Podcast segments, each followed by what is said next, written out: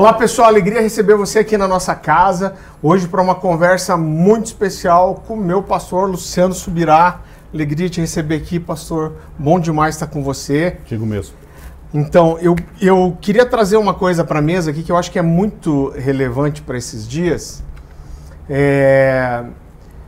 Quando, uma coisa que eu tenho conversado com vários amigos, quando a gente olha para o Novo Testamento, as cartas de Paulo e o Apocalipse de João, uma coisa que fica muito claro para mim, eu tive, eu tive essa discussão com vários amigos, é que a igreja dos últimos dias, ela não é uma igreja avivada, na minha opinião. Ela é uma igreja apóstata. Né? O quadro da igreja, quando a gente vê Paulo é, escrevendo para Timóteo, o tempo está terrível, ele está preso, né? são tempos muito difíceis. E ele vai falando dessa dificuldade, da perseguição que estava acontecendo, e depois ele diz assim: mas sobrevirão tempos terríveis. Então ele está dizendo, cara, você acha que o negócio está ruim? Vai piorar. Vai piorar, o troço vai ficar feio. E eu tenho uma impressão, pastor, eu queria que você, que você falasse sobre isso, queria começar aqui. Eu tenho uma impressão de que uma das coisas que mais pode preparar a igreja para essa apostasia dos últimos dias é realmente essa distorção da graça que a gente tem vivido hoje. Né? Eu sei que muita gente tem chamado de hipergraça, uma vez conversando com você, você até me falou, eu não gosto desse termo, porque a graça ela já é hiper, uhum. né? O que está acontecendo, então, não é uma hipergraça, é uma, é uma distorção. Uma graça elástica. uma graça, uma graça elástica. Gostei dessa também. E eu queria que você falasse um, um pouquinho disso pra gente. Bom, é, eu, eu tenho sido questionado muito a respeito do, do assunto da introdução. Já há muito tempo as pessoas dizem, pastor, por que, que parece que os profetas ou são da prosperidade ou são do caos? Né? A igreja vai ser top de linha, superavivamento, a igreja vai ser apostasia. Na verdade, quando eu olho para a palavra de Deus, eu consigo enxergar os dois aspectos. Uhum. No Apocalipse, por exemplo, o Senhor diz: quem é santo, santifique-se ainda. Quem é justo, faça a justiça ainda. Mas quem é impuro, cometa impureza ainda. O que eu acredito que no tempo do fim vai haver uma definição cada vez mais forte dos dois lados. Né? Então, eu acredito que vai ter um avivamento dentro da igreja de quem realmente é comprometido com o Senhor. É, é, é, a linguagem que Paulo usa para falar dos judeus, eu creio que cabe à igreja, sempre há um remanescente que não Exatamente. dobrou os joelhos a Baal. É, mas isso não muda a realidade né, de que no tempo do fim, então, em 1 Timóteo 4,1, Paulo diz: o Espírito afirma expressamente que nos últimos dias haverá apostasia. Né? Então, ao mesmo tempo que tem gente se avivando, tem gente se esfriando. Eu acredito que vão ser dois avivamentos correndo paralelo: o avivamento do reino de Deus e o avivamento das trevas. Uhum. Né? O, o, os homens irão de mal a pior. São todas declarações bíblicas que a gente não pode, é, é, em nome de um aspecto profético, anular o outro. Então, não quero ser o cara que só, só olha o aspecto bom ignora uma coisa ruim clara que a Bíblia falou, mas também não quero ser o cara que só enxerga isso. No meio desse cenário, eu acho que os fiéis, de fato, podem se destacar, pode brilhar, pode viver o cumprimento do plano e do propósito de Deus. Agora, é, dito isso, porque muitas vezes alguns dizem, não, cê, cê, sua preocupação demasiada com essa questão doutrinária é porque você é o do caos, é o que acha que só vai ficar pior. Né? Quando, quando eu olho para advertências como essa, né, de que nos o Espírito afirma expressamente que nos últimos dias vão apostatar da fé. Eu, eu olho para a maioria dos pastores acho que eles pensam ou que isso aconteceu só no passado, uhum. ou que vai acontecer num futuro muito distante, mas é quase como se a maioria dissesse: nós não corremos esse risco. Agora, Jesus advertiu não só a respeito de falsos profetas, como de falsos mestres. Né? O ensino também do Novo Testamento bate muito nessa tecla. Então, é, é, acredito que nós temos algumas coisas que cooperam para esse tipo de erro. Em primeiro lugar, o próprio cenário, o desdobramento que nós estamos vivendo do, do, do tempo, né, a, a, o comprometimento dos valores. Então, por exemplo, quem estuda um pouquinho mais aí as questões né, desde o comportamento, sociologia, antropologia, o mesmo é, é, os aspectos filosóficos estão batendo que nós vivemos uma era onde o absoluto está se tornando líquido, que era uhum. né, sólido, palpável, os valores estão sendo relativizados, e isso automaticamente nos remete a um tipo de leitura bíblica com uma influência cultural. Isso sempre, é, é, é, em toda época aconteceu, até porque é uma questão de, de perspectiva. Mas Eu acho que um dos grandes problemas que nós temos é hoje quem são os formadores de opinião. Então, assim, no passado, quem eram as pessoas que levantavam para ocupar o, o púlpito, para pregar, para ensinar, né? É quem tinha passado por um preparo. Não estou dizendo que preparo é só viver a formação teológica comum uhum. formal, porque isso a gente diria que nem os discípulos de Jesus necessariamente tiveram nesse modelo. Agora, é ter esse, esse embasamento bíblico com o passar do tempo. Então, é, é, saindo da questão da igreja local, antigamente você cresceu, viveu a vida inteira dentro da igreja, não sabia o que acontecia na outra. Nesse tempo de globalização, com tanto transmitindo, a gente acompanha o que acontece todo não só acompanha, a gente se compara, a gente busca influência, a gente é, é, ajusta. E a internet começou a dar voz para muita gente. Então, por exemplo, um pastor para pregar fora do contexto da sua igreja, seja numa convenção, ou pregar nas outras igrejas, ele tinha que ter um ministério de anos de reconhecimento. Uhum. Para ir para a televisão e o rádio, então nem se fale, porque não apenas a questão do desafio financeiro, mas quem é que acreditaria naquele cara para ajudar a custear? Então se construiu uma história. Hoje em dia, a pessoa se converte às vezes com um pouco de reconhecimento porque antes cantava, porque antes era artista, porque antes era jogador, e ele traz para o meio cristão a mesma influência. Quase como se a gente falasse, era influente antes de converter, tem que ser influente agora e a pessoa ainda nem passou um processo de crescimento. Nós temos uma garotada que ama Jesus. Eu não, não coloco em xeque a intenção, mas que estudou superficialmente a Bíblia, né? ouviu uma ou outra pessoa falando a respeito de um assunto, eles absorvem aquilo como fosse a revelação incontestável, não aprenderam a importância de ouvir os outros e são eles que estão ajudando a perpetuar esse tipo de erro. Então, acredito que há uma combinação que nos deixa suscetíveis a isso como nunca antes e só vai piorar. Então, acho que a igreja precisa de um posicionamento doutrinário muito firme. Né? E quando é, é, alguns olham o nosso posicionamento de questionar, acha que é crica, tem gente que acha que você está com inveja do, do, do uhum. mais novo que apareceu. E eu digo, gente, é só a gente voltar às escrituras. Então, por exemplo, você vai ver Estevão, Paulo, é, eles em debates públicos, não só com filósofos, toda forma de pensar diferente, ela era refutada, não só no contexto pessoal, mas também no contexto né, do público. Então, quando Paulo está orientando a Tito a respeito dos, dos presbíteros, como ele faz com Timóteo, né, existe uma, uma orientação de que eles têm que saber refutar publicamente algumas questões erradas. Então, nessa questão da, da, da graça, eu acho que nós estamos vivendo, é, é, talvez assim, clímax, a convergência de uma série de coisas, porque desvios da graça não é de hoje.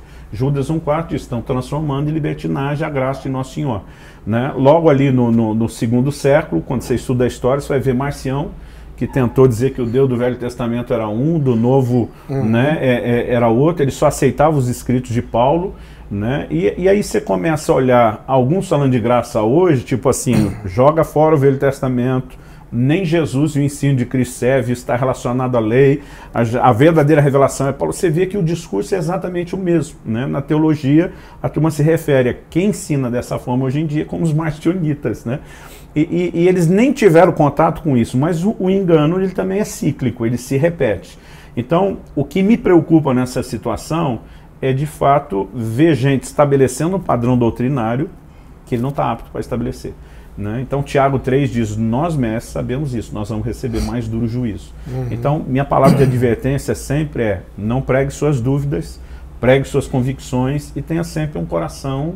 É, é, é, ensinável, né? que se permita crescer, porque a, a, a, palavra de Deus ela tem muitas doutrinas, mas ela tem uma harmonia, ela tem uma convergência. Cada vez que você levanta uma coisa em detrimento de outra, vai ter problema. Porque a conversa básica desse assunto da distorção da graça é: mas Deus é amor. Né? E eu digo: o fato de Deus ser amor não anula o fato de que ele é justo. Né? Assim como ele ser justo também não anula o, o, o, o fato dele ser amor. Então, a, a, minha maior preocupação tem sido, há dois anos atrás publiquei um livro chamado O Impacto da Santidade, né? e agora nós estamos na fase de preparação, escrevi um outro livro chamado Graça Transformadora, do mesmo tamanho, falando sobre desde a da lei até a graça. Na verdade, a gente começa da criação do homem, da queda, do período antes da lei, depois entra na lei para chegar na graça, porque nós temos uma progressão na revelação bíblica. E tem, tem gente que não entende nem a construção e ele está tentando explicar uhum. né, a, a, graça. Então, eu acho que o ensino nos ajuda a, a, a, evitar pegar alguns atalhos que vão nos levar a conclusões erradas. E acho que é um assunto mais importante do que a maioria imagina. Com certeza. Deixa eu te perguntar uma coisa. você falou algo muito interessante. Quando, quando eu, eu, converso com alguns pastores amigos também sobre essa questão dessa distorção da, da doutrina da graça, uma coisa que é normal se falar é: olha, não, não tem nenhuma novidade nisso. E essas falsas doutrinas, elas são cíclicas. Uma hora entra uma coisa, outra hora outra, né? Mas você usou uma outra expressão, você falou, olha, a impressão que eu tenho é que isso é, é a soma de várias distorções. Eu tenho uma impressão, e eu gostaria de falar isso para você e queria que você me dissesse o que você acha. Eu tenho a impressão que está tão forte na vida da igreja hoje que a gente vai ter uma divisão. Talvez esse não seja o, o, o maior, o melhor exemplo, mas como a gente tem uma, uma, uma diferença ali entre pentecostais e tradicionais, a impressão que eu tenho é que a gente está chegando num nível que você vai ter duas linhas na igreja. Uma que vai abraçar a graça uma desse jeito, outra polarização, não. Vamos e, falar assim. Uma polarização. E para mim, eu tenho a opinião até agora que é um caminho sem volta. O que, que você acha disso? Eu imagino, a gente pode ser surpreendido por desdobramentos é, que não foram previstos, mas avaliando a história, tanto antiga como a recente, eu, eu acredito que a coisa vai cada vez mais nessa direção. Né? Porque o que acontece? A Bíblia diz que as pessoas vão procurar mestres, sentindo comichão uhum. no ouvido, que digam o que elas querem ouvir. Uhum. Né? Então, assim, o que acontece é que nós temos pessoas que elas não estão atrás do evangelho como ele é. Eles não, não, não estão naquela disposição de eu tenho que ajustar minha vida ao evangelho. Eles querem ajustar o evangelho, o evangelho à sua vida. vida que os deixe confortável. Então, assim, eles estão procurando quem dê o que eles queiram. Muitos líderes hoje, né, Paulo dizia assim, é, é, é, a respeito da intenção dele de agradar a Deus, a ponto de, se for necessário, desagradar os homens. Ele disse: se eu quisesse agradar os homens, não seria servo de Cristo. O que ele está dizendo é: não tem como eu agradar a Cristo e o tempo todo está agradando os homens. Não significa também que não vai agradar nunca, mas não tem como ser o tempo todo. Então, o que, o que eu percebo? Uma geração está sendo formado com valores não só bíblicos, mas é, os valores da internet. Tem popularidade, tem like, tem, tem é, é, é, influência, tem isso, tem aquilo. Então, os pastores novos, os novos líderes, eles já brotam com uma, com uma necessidade de aceitação. Uhum. Então, assim, é, some-se a isso o, o, elemento cultural e a falta Uau. de embasamento bíblico. Então, assim, nós temos um potencial de que cada vez mais o jogo vai ser né, é, é, a, a, polarização. Ou alguém tem um entendimento bíblico a ponto de se levantar e dizer, não, eu vou enfrentar o que for nesse sistema, ou simplesmente vai ser mais fácil se acomodar sem perceber, às vezes, o dano ou a dimensão do que aquilo pode trazer. É, minha maior é, é, preocupação é que eles transformaram, eles, quando a gente generaliza, é muito perigoso, tem gente que está no início do erro e tem gente que está bem afundado. Mas eu digo quem está no início, se não enxergar, é, é, que nem a abertura do ângulo. Daqui a pouco né, chega a um lugar que não, não, não tem mais como conter aquilo. Uma pessoa uma vez falou para mim, é, mas eu, eu não tenho direito de, de guardar o sábado? Eu falei, você tem. Paulo diz, um julga igual uhum. todos os dias, o outro faz diferença entre dia e dia. Ele deu liberdade. Ele disse, esse não julga esse, esse não julga aquele. Eu falei, o problema não é quando você faz para você é quando você quer convencer que todo mundo tem que fazer. Né? Então, assim, eu comecei a conversar com aquela pessoa, até então nunca tinha tido um debate com alguém tão preparado. Era para ser um, um, um, momento de comer uma pizza depois de um culto e virou quase três horas de debate.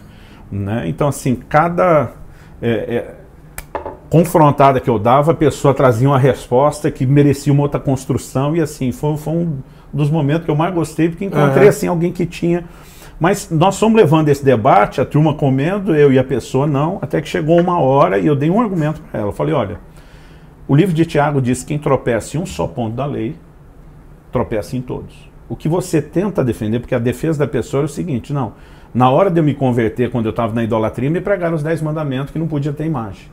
Aí agora, quando eu vou usar um dos dez mandamentos sobre o sábado, me dizem que está errado. E eu tentei de tudo. Eu comecei dizendo: olha, o Novo Testamento sustenta o ensino contra a idolatria, mas não sustenta o, o ensino da guarda do sábado. Mas chegou um ponto, falei, então tá, você quer guardar com 10 mandamentos? Então só, só entenda o seguinte, a não guarda do sábado implica na quebra da lei exatamente como matar, roubar, adulterar a pessoa. Eu falei, não, tá aqui, quem tropeça num só ponto. Se é os 10, é os 10. Se falhou um, então o crente que não guardou o sábado, ele comprometeu todo o resto e ele vai para o inferno. Eu falei, então seja coerente e avise o seu povo sobre isso, porque a pessoa liderava uma igreja. Eu lembro que ela levou um susto. Ela falou, não, eu, eu não creio que é nesse nível. Eu falei, não tem meio termo. Se é dos dez mandamentos, é para ser obedecido, não é para ser desobedecido. Né? E, e, e se está lá, tem que obedecer. Se não está, a gente tem que entender por que não está e explicar. Então, foi o ponto onde a gente começou a reconstrução. Eu vejo a mesma coisa. As pessoas dizem, não, você está contra a graça. Eu, eu digo para alguns, você está maluco. Eu estou contra a sua definição da graça. Uhum. A graça é o maior antídoto contra o pecado. O problema é que transformaram isso numa espécie de validação para o pecado. Não, não validação, é, eles não gostam quando a gente fala isso, mas complacência ao, ao pecado. Né? É, Hebreus 4,16, quando fala de se aproximar do trono da graça, tem um contexto. Diz que Jesus é o nosso sumo sacerdote, diz que ele compadece das nossas fraquezas e diz que é para a gente buscar para receber dele ajuda, socorro em ocasião oportuna. O contexto é tentação, diz que ele compadece, que ele quer nos ajudar no tempo oportuno, que é o tempo oportuno é antes de pecar. Né? Então, em vez deles entenderem que é uma graça para não pecar, eles acreditam só na graça para quem já pecou. Uhum. É lógico que há graça para quem já pecou, que nós não podemos limitar a graça, é só isso. Dietrich Bonhoeffer, o teólogo alemão, dizia: né, se você acredita que a graça tem o poder de te libertar da condenação do pecado, mas não do poder do pecado, isso é uma graça barata. Então, a gente precisa só desse entendimento coerente. É, outro dia eu sentei com uma pessoa e falou: não, a sensação que eu tenho é que você está atacando a graça. Eu falei: não, estou atacando os arautos enganosos da graça. Uhum. A graça, se ela for de fato entendida, ela vai nos levar a um padrão de santidade como nunca antes. Então, Romanos 8 nos diz lá no versículo 3: o que for impossível à lei por causa da carne, né? aí ele diz no versículo 4 né, a fim de que a, a, a, o preceito da lei se cumprisse em nós. Ele começa mostrando que a lei não pôde salvar o homem, não pôde justificar o homem. Na verdade, a Bíblia só mostra que ela trouxe à tona a condição do pecador. Não sei se você lembra de um exemplo do livro do Peregrino, que ele fala de uma pessoa que entra uma hora numa sala, a sala começa a ser varrida, levanta uma poeira, é insuportável, está lá, né? a pessoa sinaliza, vem uma outra jogando água, a poeira abaixo e alguém pôde varrer. Aí, naquela alegoria que eu acho fantástica, ele explica assim, né? E diz: essa pessoa que varreu primeiro é a lei. A outra que veio trazer água depois Uau. é a graça. O que está dizendo? A lei mostrou que o pecado estava lá, denunciou, mas não limpava, não tinha condição.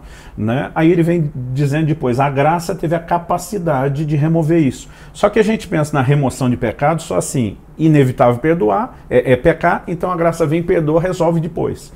É, o que eu vejo ali em Romanos 8,3, o pecado ele entra na humanidade pela carne. Ele precisa ser julgado na carne. Um dia ele vai ser erradicado da carne com a ressurreição do corpo, a glorificação.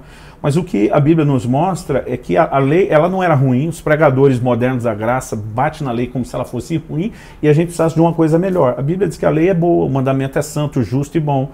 Né? Agora, o problema é que nós, por natureza, éramos ruins e a lei só revelou isso. Agora, a graça justamente é quem nos dá o poder de viver essa mudança de natureza. Uhum. Então, se a graça não for pregada, a transformação do homem na imagem do Senhor Jesus, de glória em glória, como está lá, não vai ser vivida. Então, o que eu não entendo é essa insistência né, em usar um discurso de vamos atacar o sistema, vamos derrubar todos os valores e vamos usar o amor e a graça de Deus como desculpa. Né? Eu, eu acredito que a maioria esteja entrando nessa muito mais na sua ignorância, não vou nem chamar de inocência, na sua ignorância do que na maldade. Mas eles não percebem aonde é que vai dar o final desse caminho. E é danoso. E você falou uma coisa muito interessante aí. É, é uma geração diferente que experimentou, está experimentando uma coisa que ninguém experimentou. Eu gostei muito da expressão que você usou, que é uma geração que está sendo formada de líderes com essa necessidade de receber aplauso e, e, e afirmação. Muito interessante isso. E a impressão que eu tenho, pastor, é que as pessoas estão muitas vezes muito mais interessadas em pregar uma novidade do que pregar a verdade. Né? Então todo mundo quer pregar alguma coisa que chame atenção, é, é, que choque. Agora, o que é interessante em tudo isso é que isso mostra para gente como a igreja está longe das escrituras. Porque você entra, às vezes, no perfil de uma pessoa que está falando um monte de bobagem, que basta conhecer um pouquinho das escrituras, você vê que aquilo não tem fundamento. Mas você vai ter um monte de gente embaixo usando o jargão e dizendo: Uau, que revelação, que coisa incrível. E isso eu acredito que provoca essas pessoas a continuarem trazendo esse tipo de coisa. Eu acho que é um sistema que ele se, se retroalimenta, vamos dizer assim. Uhum. Né? Então, qual é a, a, a cultura? Vamos falar na moçada. Né? Não é só a cultura do, do vai dar view, vai dar like, mas é, é a cultura do causar. Uhum. Agora, você imagina se as pessoas tentassem viver família nesse modelo. Toda refeição tem que causar e criar confusão. Todo... É insustentável. Né? Agora, porque eles vivem num mundo que é mais virtual do que natural, é, é, eles acreditam que a igreja se vive dessa forma. Né? Então é lógico que confrontos é, é, bíblicos muitas vezes são públicos e não são necessariamente agradáveis. Né? Mas assim, esse espírito de toda hora tem que falar o que é polêmico uhum. e criar confusão, é, é, eu, eu, vejo sinais muito mais de uma, da influência de uma cultura mundana do que da cultura bíblica. Uau, no entanto, o problema é o seguinte: né? se você se posiciona contra a maneira como eles acreditam que tem que funcionar, então você é legalista. Né? Porque o tempo todo assim, na, a, nessa polarização, conversa, ah, não, esse é da graça, aquele é legalista. Qualquer coisa que se fale em termos de padrão, legalismo. Né? E o reino de Deus tem valores. Então eu tenho visto gente dizer, não, o fim da lei é Cristo. Tipo, na cabeça deles é uma anarquia gospel, não tem mandamento. Né? Eu digo, gente, Paulo diz isso em Romanos 10,4, fim da lei é Cristo. Em Romanos 13 ele está mandando a gente obedecer a lei. Né? A lei das autoridades. Uhum. Então, quando ele diz o fim da lei, é todo e qualquer tipo de lei de forma genérica, indistinta, indiferente? Claro que não. Ele está falando de uma lei específica. Ele está falando da lei de Moisés. Então, o livro de Hebreus diz que onde a mudança de sacerdócio, e o livro de Hebreus foi escrito para mostrar que o sacerdócio de Cristo, segundo a ordem de Melquisedeque, é superior ao sacerdócio levítico. Toda a lógica, a linha de pensamento de Hebreus é a nova aliança está acima da, da, da, da velha aliança. Só que a Bíblia diz, onde há mudança de sacerdócio, a mudança de lei. Não diz que é extinção, cessação, desaparecimento de lei. Então, é, é, aí que você vai entender Jesus dizendo: um novo mandamento vos dou. Então, a gente guarda o sábado naquele modelo? Não. A Bíblia chama aquilo da sombra de um bem vindouro, mostra que eu não preciso fazer distinção de dia então não obedeça aquela lei. Agora, significa que não tem nenhuma lei? Claro que não. Né? Então, é, é, o próprio livro de Romanos, talvez seja o maior tratado sobre graça, justificação, fé, né? ele começa no, no capítulo 1 e termina no 16, falando da obediência da fé. Então, de alguma forma, me parece que estão tentando acreditar que é possível ter uma, uma uma vida de fé baseada na graça que ela descartou a obediência. Né? E, sem o entendi e, e quando a gente relativiza, não tem mandamento, né? os padrões são afrouxados. Né? Ao mesmo tempo, significa que então não tem cobrança, não tem juízo, não tem consequência. Os desdobramentos são sérios. Eu acredito que nós não vamos só ter uma polarização, nós vamos ter uma apostasia gigantesca justificada em nome de uma nova doutrina. Né? E quando eu olho para onde nós estamos indo, é, é, é, minha grande preocupação. Então, durante muito tempo, eu evitei um pouco o terreno apologético. Né? Até porque quem fala para todo o corpo de Cristo, como eu falo, você tem que ter ética. Tem igreja tem uma linha diferente numa área, em outra, e você tem que saber conviver uhum. e dizer: eu não sou o pai de todo mundo, eu sou meio que o tio na casa, não estou para corrigir. Mas nos últimos anos eu tenho sentido um encargo profético muito forte né? E Deus me cobrando, se posicione em relação às doutrinas. Os líderes, há um clamor da, da, da, da liderança né, né, no meio da igreja evangélica brasileira para que a gente tenha um posicionamento sobre isso. Então, é, esses dias alguém falou, pastor, a sensação que a gente tem é que o senhor declarou guerra. Eu falei, é por aí né, nós vamos levantar a bandeira de um ensino doutrinário claro sobre santidade, sobre graça, sobre obediência, né, e de forma alguma vamos anular o, o, o, o, perdão de Deus, o amor de Deus, nós vamos amplificar isso, vamos mostrar que a coisa é tão maior que a gente não tem que viver só caindo e levantando, é possível nem sequer ficar caindo o tempo todo. Uau, sensacional. Pastor, quero te agradecer de coração. Eu quero aproveitar para recomendar também o, o curso Impacto da Santidade, que está free, free, na Orvalho. É, pode entrar no site orvalho.com e procurar o acesso da escola, ou já pode digitar direto escola.orvalho.com. Né, já vai cair nessa estrutura da, da escola. Né, é, se facilitar a busca, é, um dos links lá, cursos gratuitos, o Impacto da Santidade é um deles. Tem um outro, né, ele não está como um curso gratuito, mas para quem se interessa no assunto que nós estamos falando, se chama Lei e Graça. Né? Ele não tem todo o conteúdo que nós vamos trazer no livro, mas já dá para ter uma boa noção dessa, dessa construção que a gente tentou resumir aqui. É sensacional. Eu, eu, eu acompanho o pastor Luciano há 13 anos já e, e todas as coisas que se trata no curso ali, eu já tinha ouvido falar, a gente já tinha conversado, se mandou várias partes do livro antes, mas eu fiquei impactado realmente, quando eu fiz o, o curso, é sensacional. É, porque é um, é um volume, são quatro horas uhum. de, de, de ministração, dividido em 11 vídeos, acho. é um volume grande de informação. Até as pessoas dizem, você acha que a turma vai lembrar? Eu digo, não vai lembrar, é por isso que nós damos a apostila, ele pode anotar, mas a ideia não, não é sair lembrando tudo. É a gente montar o quebra-cabeça e ele enxergar como todas essas coisas se conectam do começo ao fim, porque senão a gente chega a uma outra conclusão. Antes de terminar, eu me lembro de um episódio anos atrás, é, de um rapaz que tentou usar um texto, né, é, é, ele fez isso na internet, é, falando que na verdade quando marido e mulher se unem, os dois tornam um, mas que a Bíblia fala também quando o homem se une com a prostituta se torna um. A conversa dele é que o, o casamento, na verdade, era união sexual. Né? Então a conversa, não sei se você lembra lembro, disso, lembro, era, era é. quase como dizer assim: estão ah, dizendo que tem que casar primeiro né, para ter o sexo depois, mas a definição, o, sexo é, o sexo é o casamento, não existe esse outro casamento. E aí eu lembro que você deu uma réplica do começo ao fim. Como que não tem casamento, né? O que, que é a noiva vestida de branco, né? O que, que... E aí você bodas. veio com as bodas, toda a construção. E depois o, o, o, o rapaz até te pediu perdão, que a intenção dele era assim, não, eu...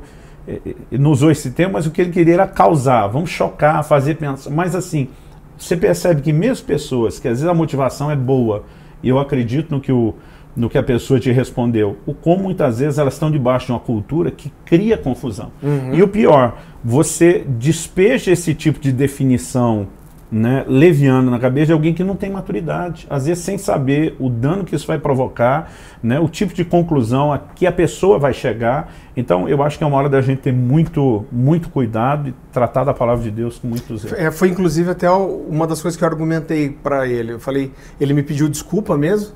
Ele falou, não, mas minha intenção, é, não era isso que eu queria dizer. Eu falei, cara, mas qual é a sua intenção em postar isso? Né? Se a sua intenção causar. era causar, no mínimo é leviano e irresponsável. E eu acho que é, é essa a verdade. Não existe uma responsabilidade. Até porque quando você falou é, há pouco tempo atrás, a pessoa precisava estabelecer algo ministerialmente para ganhar um espaço no microfone. É Hoje o cara não construiu nada e ele não é. tem muito o que perder também. Eu, eu acho que a pessoa pode ser criativa na comunicação. A gente estava falando uhum. da tarde aqui antes de, de, gravar e eu te falei de um artigo que eu li na, na Gazeta do Povo, né, que, que o, o, o, o Tito dizia que usar máscara e se proteger do coronavírus está na Bíblia, né? Aí eu, eu cliquei, fui ver, o cara falou, ah, não está bem desse jeito, isso é mais um clickbait. Mas ele, ele conseguiu causar de um jeito engraçado, inofensivo e explica sem criar nenhum problema. Então, assim, eu não vejo problema quando alguém tem isso. Um título de uma mensagem que é intrigante. Né? Eu uma vez coloquei uma, uma, o tema de uma mensagem minha negociando com Deus. A turma ouvia e diz, mas pastor, isso é o cara querendo fazer uma negociata com Deus ou é trazendo Deus para os negócios dele? Eu dizia, a ideia é deixar o ser curioso para ouvir. Né? Então, assim, eu, eu acho que tem algumas coisas boas na, na comunicação que pode ser usada, desde que não em detrimento Exatamente. daquilo que, que é santo, que é sagrado, que é sério. Né? Então, eu, eu, eu fico nessa expectativa de ver as pessoas tendo um pouquinho mais de zelo. Meu filho está no, no quarto ano de teologia. É, é, ele ainda vai postar um vídeo e diz, pai, o que, que você acha disso? O que, que você pensa? E não é falta de bagagem ou insegurança. Tem hora que a gente abre algumas discussões e ele me enquadra com bons argumentos, né? mas é aquela coisa de eu preciso ter um coração ensinável. Né? Então, meu apelo às pessoas que nos ouvem, cuide com aquilo que você ouve e se você é alguém que fala, cuide mais ainda com aquilo que você fala. Amém. Pessoal, a gente vai colocar o, no descritivo do vídeo o link para o curso Impacto da Santidade. Faça que vai vale a pena demais. Pastor, muito obrigado, amo sua vida. Você é o cara, me, me espelho em você e obrigado pela oportunidade de estar aqui. Amém. Valeu, gente. Deus abençoe.